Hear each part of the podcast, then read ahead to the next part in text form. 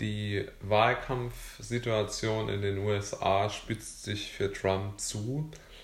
Die Umfragewerte sind aktuell relativ niedrig, beziehungsweise sogar sehr niedrig. Kommt darauf an, welchen Umfragewerten man da traut und vor allen Dingen, wie man den Faktor einkalkuliert, dass es ja nicht um die relative Stimmenverteilung geht, sondern halt, wie ja jeder weiß, um die Bundesstaaten. Also sind ja diese prozentualen Verteilungen immer ein bisschen mit Vorsicht zu genießen, aber trotzdem würde, glaube ich, im Moment Biden, wenn diese Umfragewerte stimmen, natürlich immer vorausgesetzt, gewinnen. Das mal vorneweg geschickt. Also aktuell zieht natürlich Trump Konsequenzen. Er hat jetzt den Brad Pascal, seinen ehemaligen Wahlkampfchef, gefeuert und hat jetzt jemand Neues eingesetzt. Gut, ist ja, glaube ich, auch logisch, dass er da was anderes probiert. Die Lage in den USA ist meiner Meinung nach im Moment nicht besonders Trump-freundlich.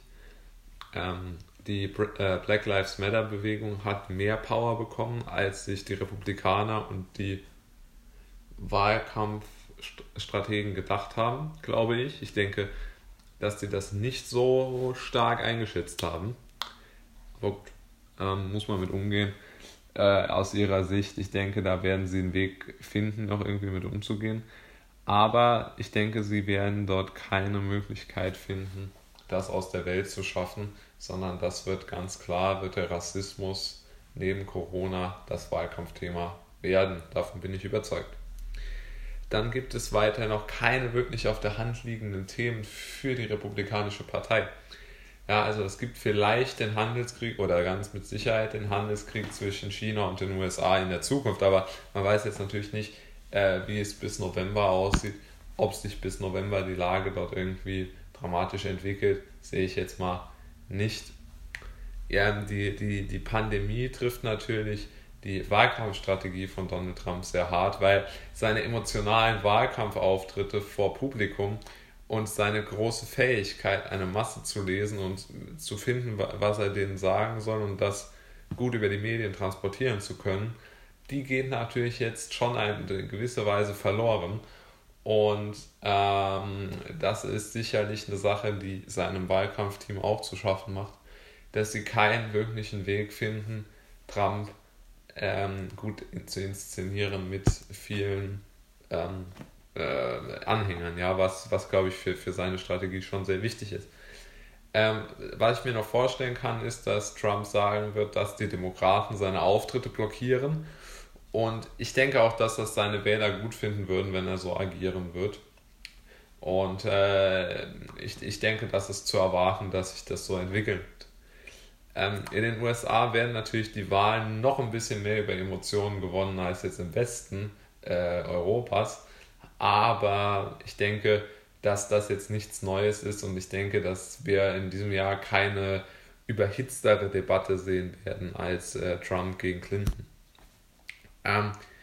Die Demokraten haben natürlich jetzt im Moment die Strategie, Trump zu dämonisieren und sozusagen Trump die Legitimität der Kandidatur oder die Fähigkeit, das Land zu regieren, abzusprechen und ihn als dumm und als wahnsinnig hinzustellen, und ich denke, dass das noch ganz lange dauern wird, bis Trump sich von dieser Situation erholt, denn die Demokraten haben da schon jetzt sehr viel Munition bekommen, weil halt das Virus die USA leider sehr hart trifft und Trump nichts im Grunde dafür kann, aus meiner Sicht. Ich glaube auch nicht, dass das unbedingt vermeidbar gewesen war, was jetzt dort passiert. Und ich glaube, wir wissen auch alle nicht wirklich, wie es dort aussieht, weil die Medienberichterstattung aus den USA sehr wahlkampftechnisch ist. Also CNBC spricht von der Apokalypse, Fox News schreibt eigentlich nichts drüber oder sehr relativierend, zeigt auch sehr relativierende Bilder oder schildert relativierende Eindrücke, CNBC natürlich das Gegenteil oder CNN. Aber ich denke, dass Trump schon seine Unterstützer noch zum Teil behalten wird, und vielleicht neue finden wird, der aus der demokratischen Bereich, die Lockdown-Politik beispielsweise in Kalifornien als zu scharf empfunden haben, könnte ich mir vorstellen, das kann man nie vorhersagen, aber ich glaube nicht, dass sehr viele Amerikaner diesen Lockdown für gut finden, auch wenn das demokratische Establishment und so die demokratische Partei was anderes sagt. Ja, und ich denke, Trump hat noch Chancen, aber Biden ist im Moment eher der Favorit, aus meiner Sicht jetzt.